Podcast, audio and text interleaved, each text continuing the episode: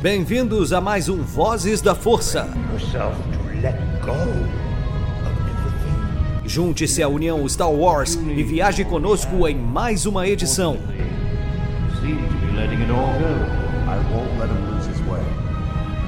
Seja também a fagulha que manterá a chama de Star Wars acesa por muitos anos.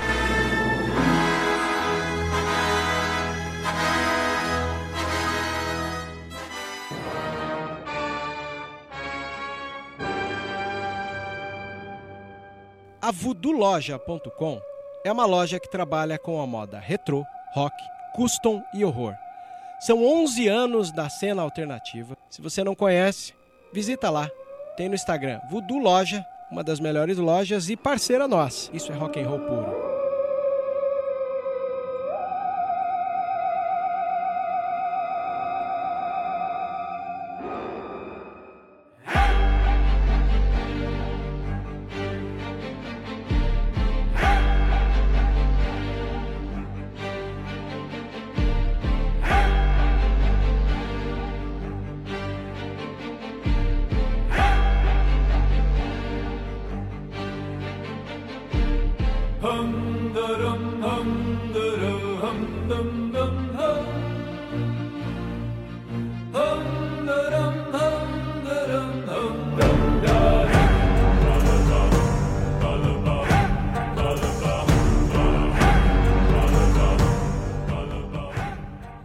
Seja muito bem-vindo, usuário da Força. Esse é um podcast um pouco atípico, porque o caos tomou conta do tempo dos membros aqui que iriam participar. Isso acabou atrapalhando um pouquinho a agenda caótica de cada um dos membros que participariam dessa edição. Resultado: cada um mandou seu áudio, eu e a Ana estamos editando isso e colocando aqui da melhor maneira para você apreciar o nosso ponto de vista certo? Sendo assim, vamos começar agora de uma maneira diferente, sem apresentação, porque cada um dos membros convidados gravaram a sua participação e enviaram e está é, sendo colocado numa edição final. Começa é, principalmente com o meu ponto de vista, né? Uma das coisas mais interessantes que tem num episódio que fala sobre ruas de Mosés, uma das talvez formas mais incríveis de se assumir a presença de uma geopolítica em Star Wars. Para aqueles lá que têm é, o costume de falar que não existe política em Star Wars, está aí a geopolítica mostrando partes de Mosespa e quem domina um pouco dessas áreas. Né? É, e temos logo no início um personagem que chega né, um cidadão chamado Lord Tapeu, interpretado pelo Stephen Root, e onde ele fala sobre a questão de que o Boba não tem respeito. Pronto. Tudo aquilo que a gente tem visto ao conversar com as pessoas recentemente acerca da série mostra o quanto estava nos planos da direção a gente sentir que esse Boba não é aquele Boba que a gente viu. Obviamente, se você já ouviu o nosso podcast nas primeiras edições, veio a notar que realmente o personagem do Boba Fett que sai do estômago de Sarlacc, ele sai transformado como um novo personagem. Talvez isso justifique o porquê que a gente tem hoje a probabilidade de uma série do Boba Fett num Family Friend passando no seu serviço de streaming, na é verdade. Enfim, uh, o personagem depois de sofrer o rebrand, tem agora essa situação sobre as memórias dele que faz com que a gente acompanhe e entender qual é a, o tempo atual né, é, dele. E talvez essa seja uma das questões interessantes de se pensar da série. Porque quando você assiste uma série como The Witcher, embora ela meio confusa na sua primeira temporada, onde em algum momento ele vai e volta no tempo, existe uma motivação nesses personagens que move eles a ir ao encontro um do outro. No caso, Geralt de Rivia e a Ciri, né, Cirila. Aqui talvez o que falta um pouco na direção do George aqui talvez o que falta um pouco, estava eu falando em George, em George Lucas, mas o que falta aqui um pouquinho na direção do Robert Rodrigues é trazer para nós, espectadores, um pouco dessa certeza de que ponto um personagem começa e as suas pretensões para chegar no outro ponto da extremidade dessa história. Né? Uh, temos finalmente um véu da mentira rasgado e o objetivo nosso nessa série agora converge tanto no passado, quando você tem o Boba visitando os Pikes para firmar aquele acordo que eles criaram quando uh, o Boba interrompeu a passagem do trem e ao chegar e ver dizimada a população de Tuskens que havia é, acolhido ele, isso mostra o quanto existe um perigo nas tribos que tem por lá. Ruas de Mosés é um pouco disso também, mostrar mais tribos. E o personagem do Boba vai atrás aonde esse personagem do início da série, o Lord Tapil, é, admoestar um grupo de jovens com lambretas, uhum. né? E esse grupo de jovens com lambretas talvez seja a antítese daqueles pilotos de motoclube que tem na série e que o Boba atacou no segundo episódio, que são os Quintan, Quintan Striders, né? É, uma das coisas que acontece aqui, e infelizmente poucos veículos de Star Wars acabaram trazendo para nós a luz da sabedoria é que isso é uma alusão direta a uma briga que teve em Brighton na década de 60 para 70, onde você tinha duas vertentes. Você tinha a vertente dos rockers, que era representado pela tribo urbana dos rockabillys, que tinham motos custom, barulhentas, jaquetas de couro. E você tinha, do outro lado dessa briga, os mods, os mods seriam o que a gente pode chamar de, de prenúncio do que viria a se tornar os skinheads na década de 70. Os uhum. mods andavam de lambreta, né? As lambretas dele eram bem características, cheias de espelho, de retrovisor, né? E uh, quando você tem uma gangue de jovens que o Boba acolhe, que é muito legal, porque o Boba acolhendo personagens jovens é um pouco dele tentar entender essa realidade que ele está encontrando, tá?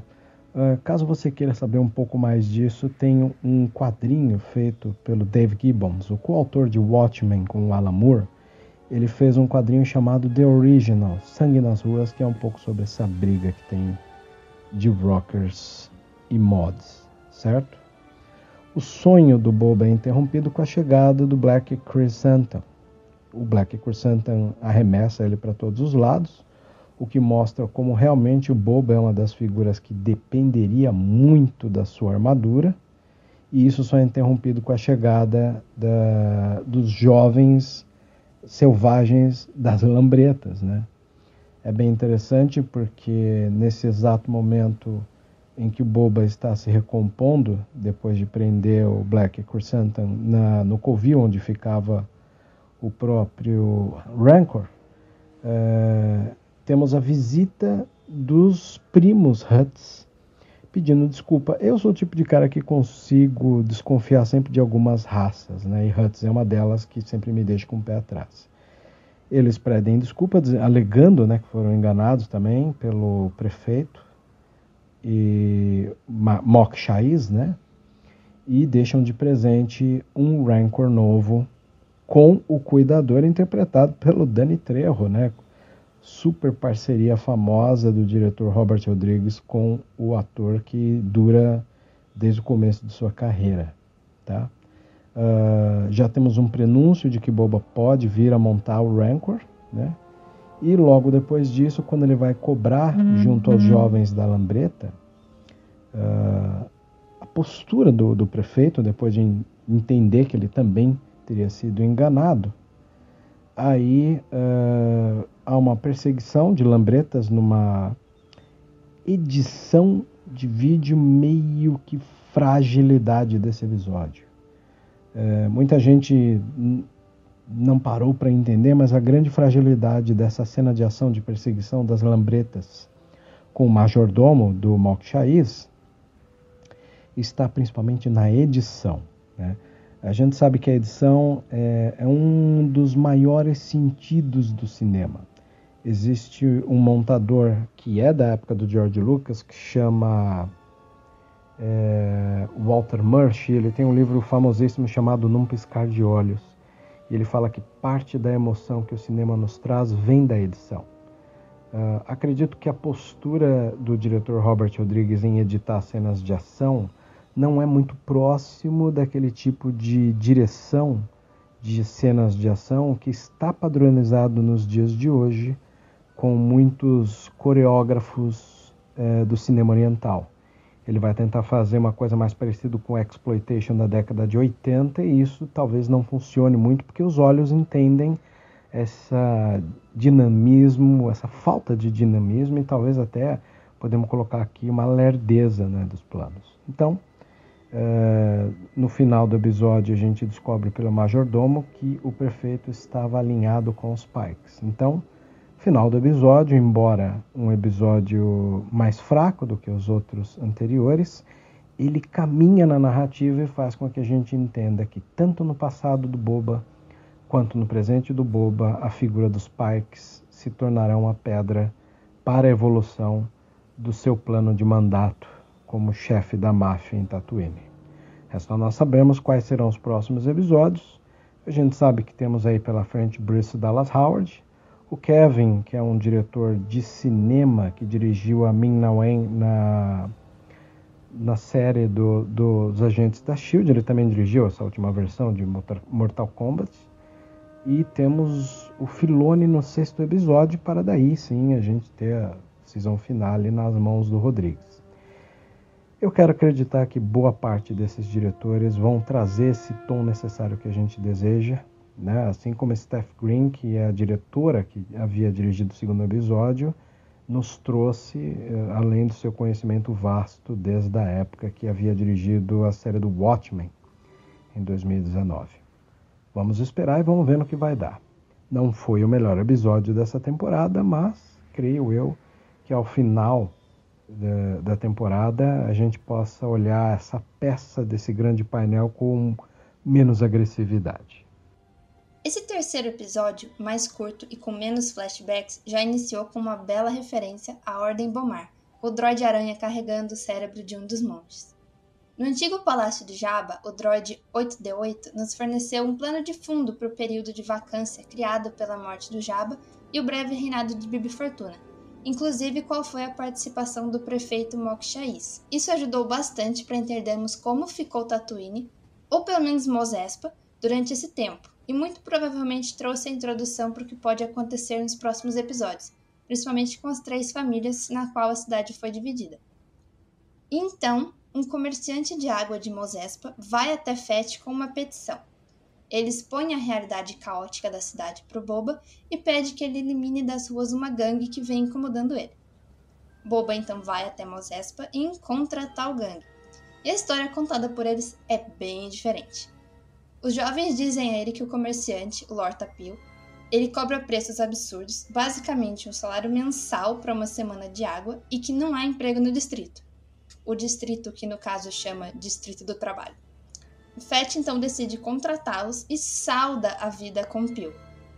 Para mim, isso marca um começo do Boba como um líder, ouvindo o povo e resolvendo disputas, mesmo que alguma parte não fique 100% satisfeita. Ele faz a justiça dele, né? No único flashback do episódio, a gente vê o Boba como um emissário dos Tusken para lidar com o sindicato Pike. E apesar de como terminaram as coisas no episódio anterior, a realidade prova-se não tão simples assim. A gangue de Speeders, os Quinton Striders, recebiam o pagamento pela proteção daquele território, e os Pikes não poderiam pagar partes diferentes para o mesmo território, o que faz todo sentido. Boba então promete resolver a situação, mas ao retornar para o acampamento Tusken, a gangue incendiou tudo. O arco dos Tusken foi encerrado de forma bem trágica, mas ainda podemos ver outras tribos se aliando a Boba no futuro, e até mesmo uma busca de vingança contra os Quinten Striders nos próximos flashbacks, se tivermos. E bom, saindo do flashback de forma bem abrupta, o Fett é atacado por Black Krrsantan e os dois acabam tendo uma briga e tanto. Porradaria franca e uma coisa que eu nunca esperaria ver. o Boba de cuequinha sendo jogado feito um saco de batatas por todo o cômodo. E provando que a contratação dos jovens em Mosespa foi uma boa escolha, eles conseguem afastar o Wookiee do Boba e com a ajuda dos Gamorreanos o cercam.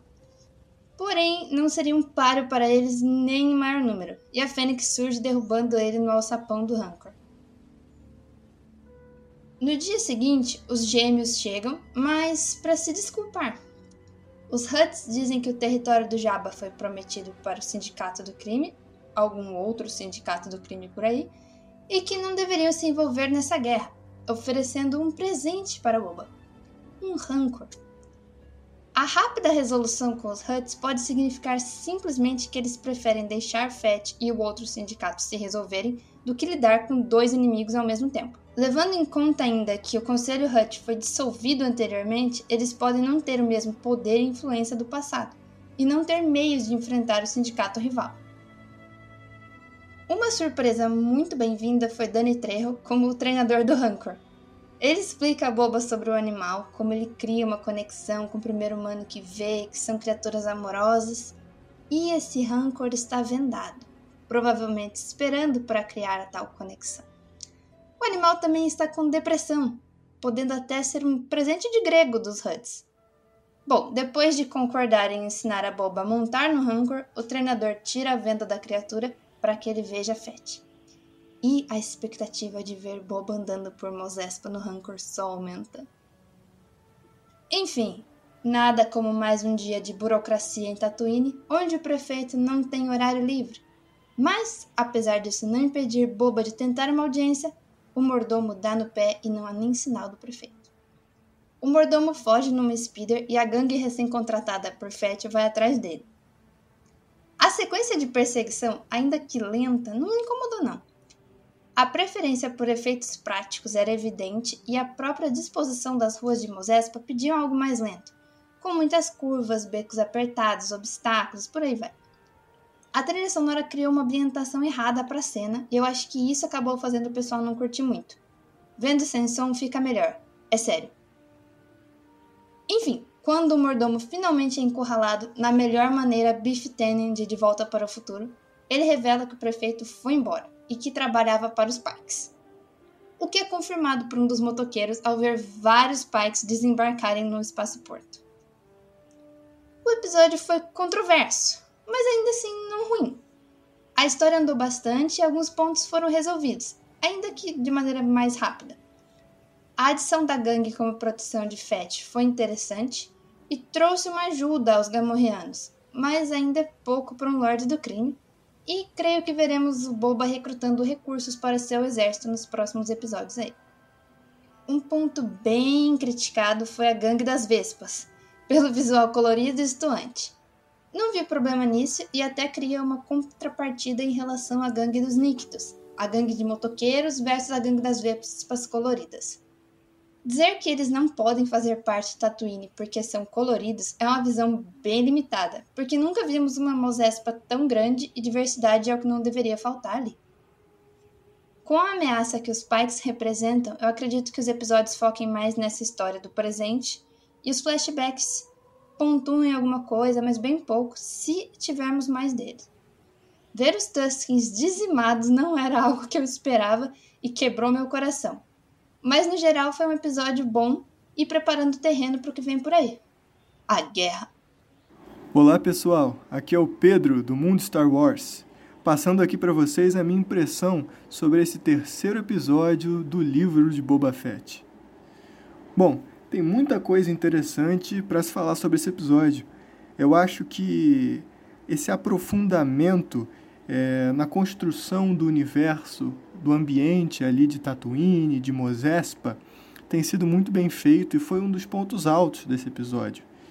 É, demonstrar como é a relação intersindicato, digamos assim, entre os Pikes e os Huts, como há um certo respeito e temor mútuo de um pelo outro, principalmente da parte dos Huts, que não sabemos qual é a, a, o tamanho da força deles em relação à força dos Pikes, que nesse momento da história galáctica parecem estar concentrando mais poder.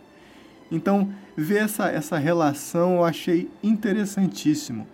Outra coisa muito legal que ajudou na construção política do ambiente de Mosespa é como o ambiente se reorganizou após a queda do Jabba, né, após a morte dele ali no Retorno de Jedi.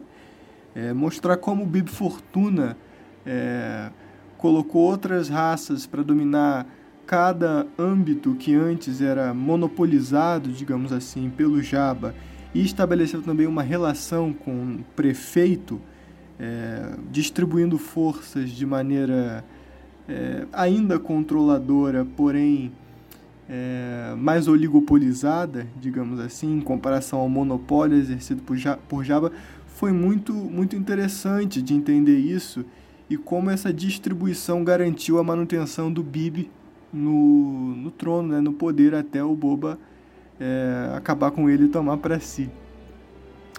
É, mas o, o, prefeito é uma figura que ainda me é muito interessante, eu acredito que nós ainda o veremos em breve, porque quando ele viu que o Boba estava se metendo demais e, e, e que os Pikes estavam ampliando seus negócios, ele não pestanejou, fez o que um qualquer político faria, né? Se debandou para o lado que estava vencendo, ou que ele sabia que iria vencer. Então é, é, uma figura muito intrigante que eu acho que ainda irá contribuir bastante com a narrativa da série.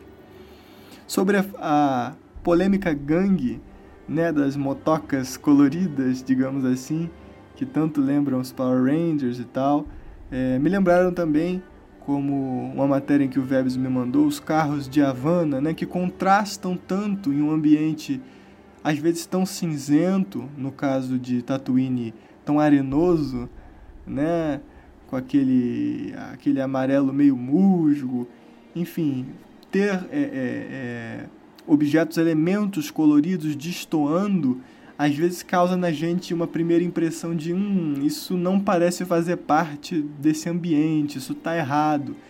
Causa um choque visual muito grande.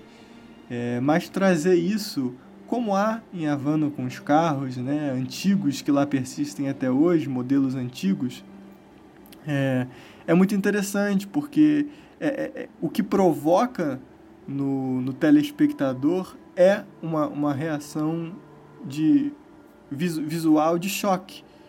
E, e a despeito disso ser positivo ou negativo para a narrativa, eu acredito que tem um efeito é, instigante, vamos colocar assim, no telespectador.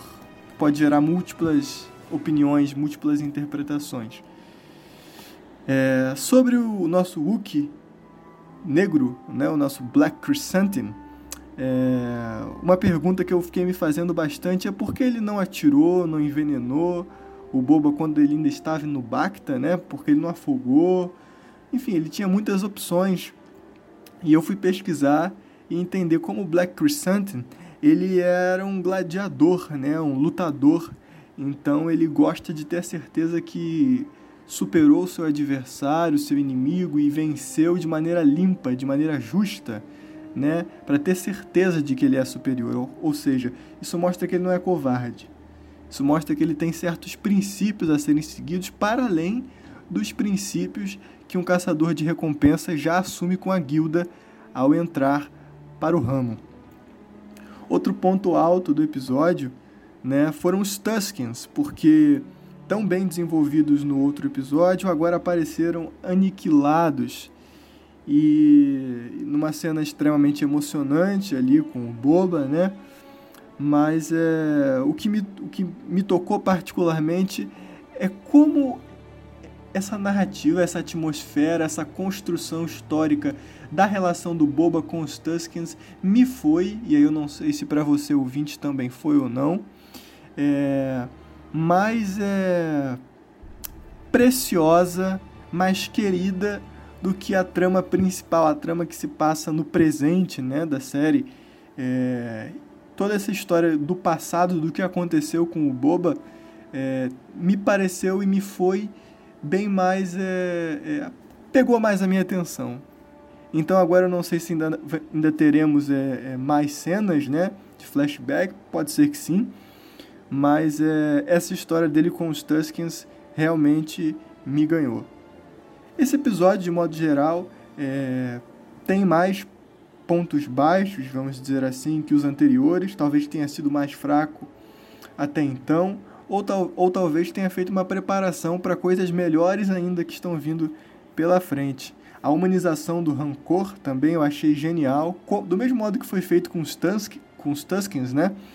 É, mostrando o lado humano deles, agora a gente tem uma. E com os nossos Gamorreanos, mesmo que mais levemente, agora nós estamos tendo também com o rancor, mostrando como ele é emocionalmente complexo, como ele é um, um, um, ser vivo ali com emoções. Eu acho isso genial. Isso também contribui profundamente para a construção do universo Star Wars, para a construção da série e para todo o ambiente ali é, do que o Boba está vivendo, do que o Boba está sentindo. Porque nesse episódio a gente viu ele feliz com o seu rancor, vimos ele triste com os Tuskens, vimos ele indignado com a situação envolvendo os Huts, envolvendo o prefeito e os Pikes, e vimos ele é, é, assustado e, e para dizer o mínimo, né, ao lutar com o Chrysanthemum. Então, é, esse episódio para mim, apesar de ter ficado um pouco aquém dos dois anteriores, vamos colocar assim, ele teve muita coisa boa, muita coisa bacana, e não é uma corrida de motoca é, que vai é, diminuir a nota do episódio para mim. Alguns décimos, no máximo. É, mas é isso. Muito obrigado mais uma vez por estarem aqui, ouvintes. E quem quiser me acompanhar é lá no Mundo Star Wars. Um grande abraço para vocês e até a próxima.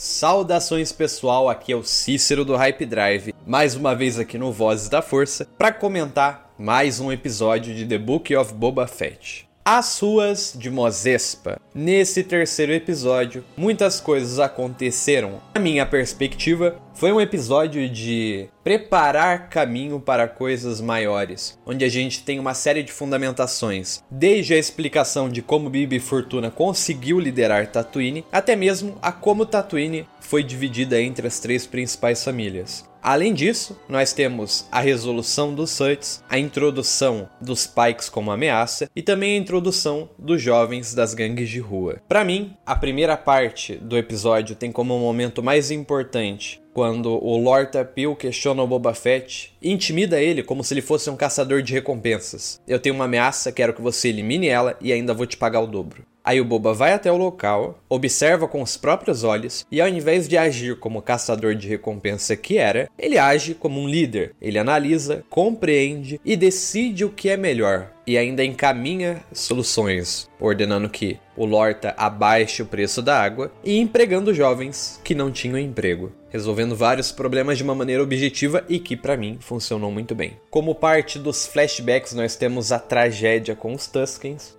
que tanto eu quanto a Nalu e algumas outras pessoas já esperavam. Então a gente se depara aí com o final trágico dos Tusken. Acreditamos que nenhum tenha sobrevivido de fato, porém fica no ar. Foram os Nictos mesmos que fizeram? Ou eles fizeram junto com os Pikes? Ou os Pikes fizeram e botaram a marca deles? Não sabemos, e o que esperamos para o próximo episódio é vingança. Mas a gente vê justamente o que? Boba Fett exprimindo sentimentos ternos por alguém, o que para muitos é estranho, mas que é uma realidade. Depois dos flashbacks, o nosso Daimyo é acordado de maneira abrupta por nada mais nada menos que o Black Crescenta. Uma batalha intensa que mostrou a habilidade do Black como caçador de recompensas, como gladiador, que mostrou que mesmo sem armadura o Boba Fett tem o seu valor, sabe o que fazer e embora não tenha sido o suficiente, faz paralelos com realidades que já aconteceram, como o próprio Black trabalhando para o Jabba e entendendo como o palácio funciona e como entrar no palácio sorrateiramente.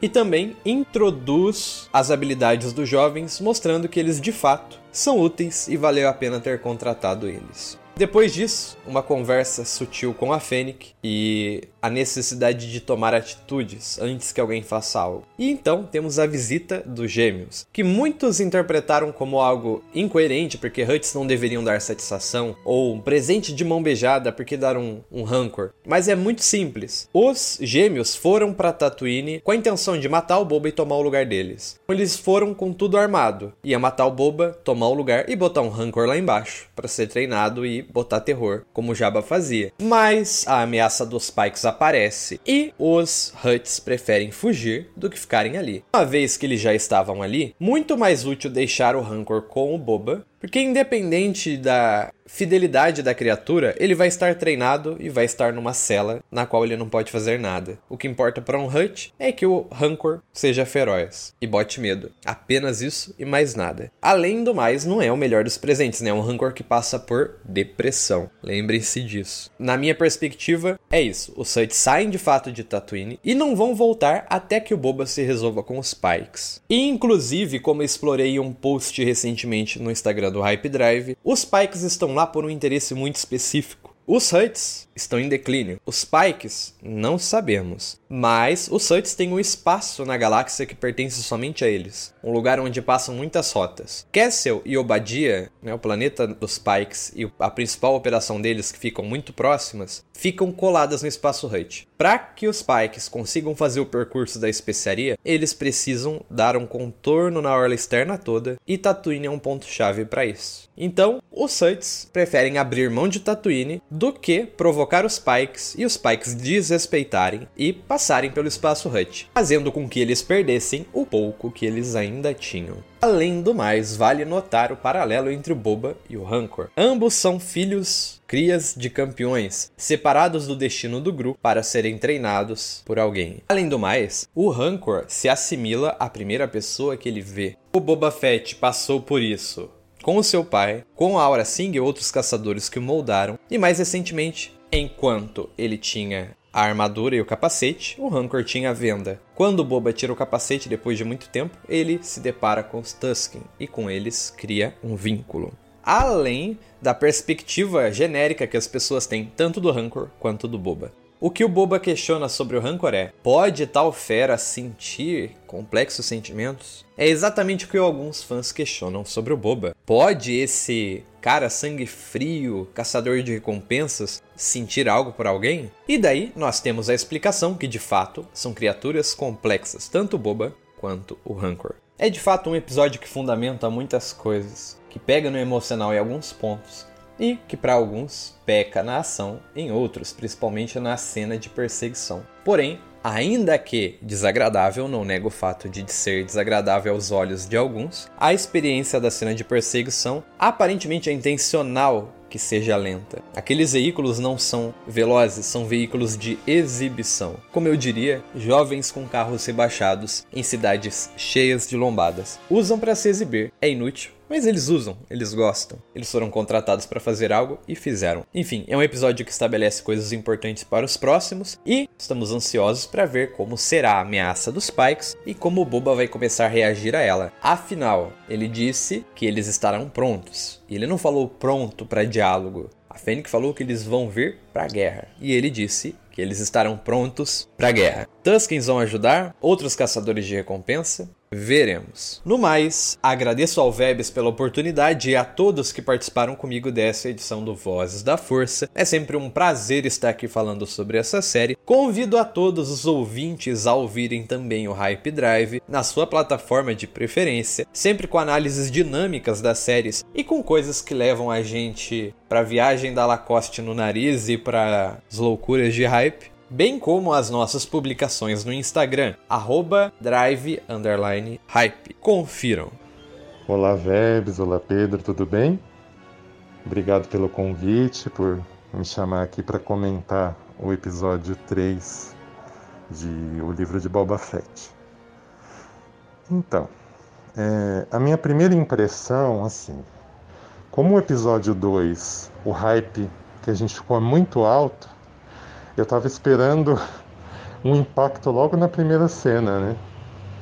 E o episódio foi um, um episódio que o impacto foi menor comparado ao 2. Mas eu gostei de algumas coisas, outras eu não achei tão interessante, né? O que eu gostei? Eu gostei de a gente ver o rancor, né? É, um poço do diabo sem um rancor é meio esquisito, né? E foi legal ver o rancor e, e assim, achei interessante essa questão da humanização do rancor, né? Porque até então a gente olha para o rancor e vê uma besta é, sem sentimentos, voraz, querendo comer as pessoas, tudo que vê pela frente. Uma Indominus Rex de Star Wars, né? E esse episódio trouxe a ideia de um rancor humanizado. Eu espero que seja isso, que não seja também uma armadilha para querer comer o boba, né? Que também existe essa possibilidade. Mas nós tivemos um, um filhote de rancor, fêmea, em The Bad Batch, que ela não era uma besta irracional, né? Ela tinha sentimentos, ela respondia para quem ela gostava, e então não é completamente absurda essa ideia de um rancor ser uma besta quadrada, né? Eu achei bem interessante essa parte. Eu nem sei se rancor é a pronúncia certa. Eu falo rancor, eu, se não for, tô portuguesando. Mas eu gostei muito dessa parte. Quanto ao Crisantan Negro, acho que é assim que fala, né? Eu achei muito legal. Eu não achei que ele realmente ia atacar o Boba dormindo, apesar da deixa dos Huts, né? Mas assim, ele é bem vigoroso, forte, é um Wookie, né? e mostrou para que ele veio. Achei bem interessante. E para você ver que só a Fênix realmente conseguiu dominá-lo, né? Porque nem o Boba, nem a gangue lá conseguiu dominar, né? Um Hulk é, raivoso é difícil, né? Achei bem legal. O que eu não gostei é, na parte do Crisanta Negro foi quando ele foi liberto. Não porque ele foi liberto, que a minha expectativa era o quê? A hora que o Boba deu a opção dele de liberdade, ele de decidia, ah, não, vou ficar com você, tá? Por orgulho, talvez. Ou beleza, a gente se vê por aí e tal. E na verdade ele fugiu, saiu correndo. E para mim isso não pegou legal, não bateu legal, porque pelo que a gente conhece dos Wookiees, né? Não são bichos, ainda mais os Wookiees machos, não são seres, eu falando bicho, não são seres que fogem de nada. Eles já praticamente nascem guerreiros, né? Eles são treinados desde da infância para serem guerreiros, destemidos, né?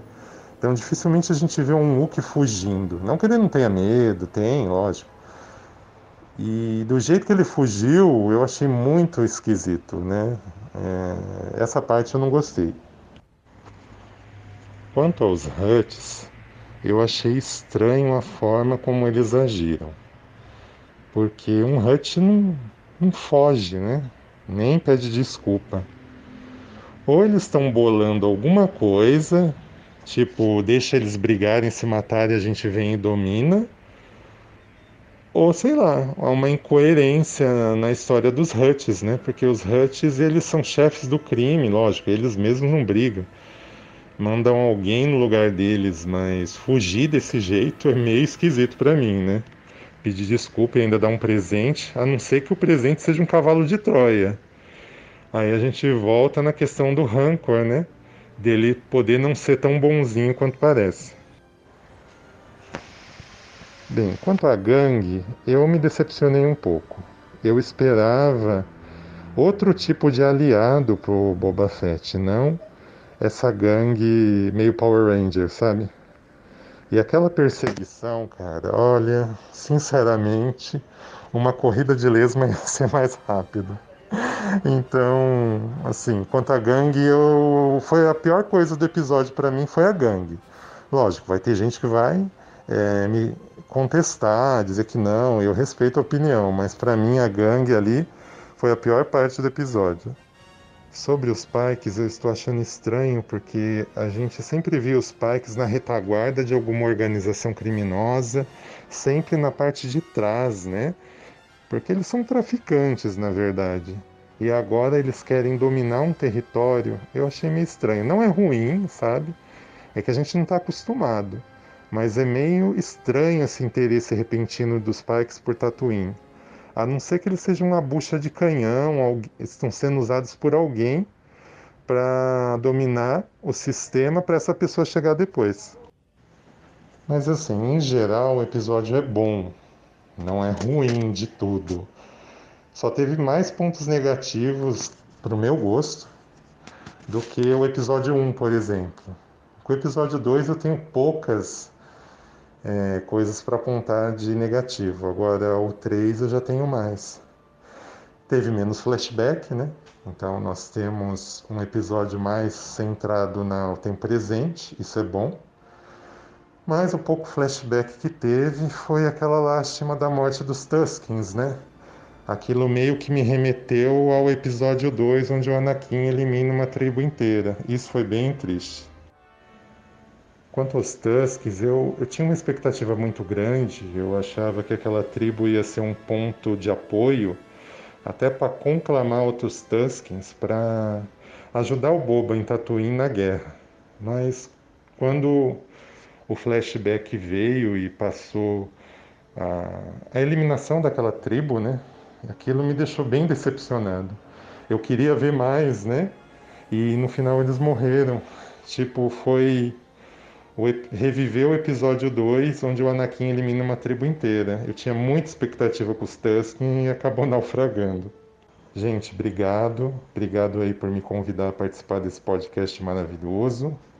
E vamos ver aí que o quarto episódio traz pra gente, né? Que a minha expectativa ainda é boa. Vamos ver se ele é, traz um refrigério para o que foi o episódio 3, pelo menos para mim, né?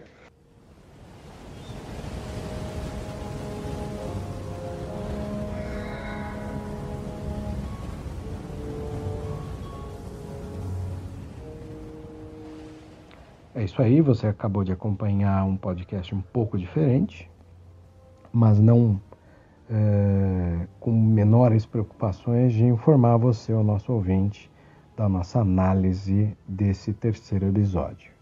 A edição foi feita por Ana Lu Mendes e eu, Web Júnior.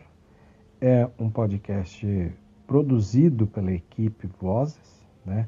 E a equipe Vozes é o Tiago Spacha, é a Natizama e o JP, a Ana, o Cícero e eu.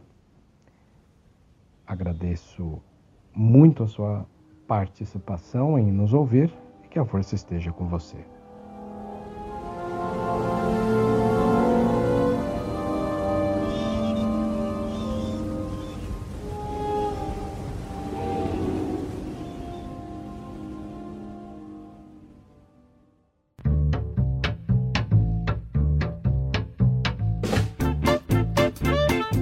Você ouviu e vivenciou Vozes da Força.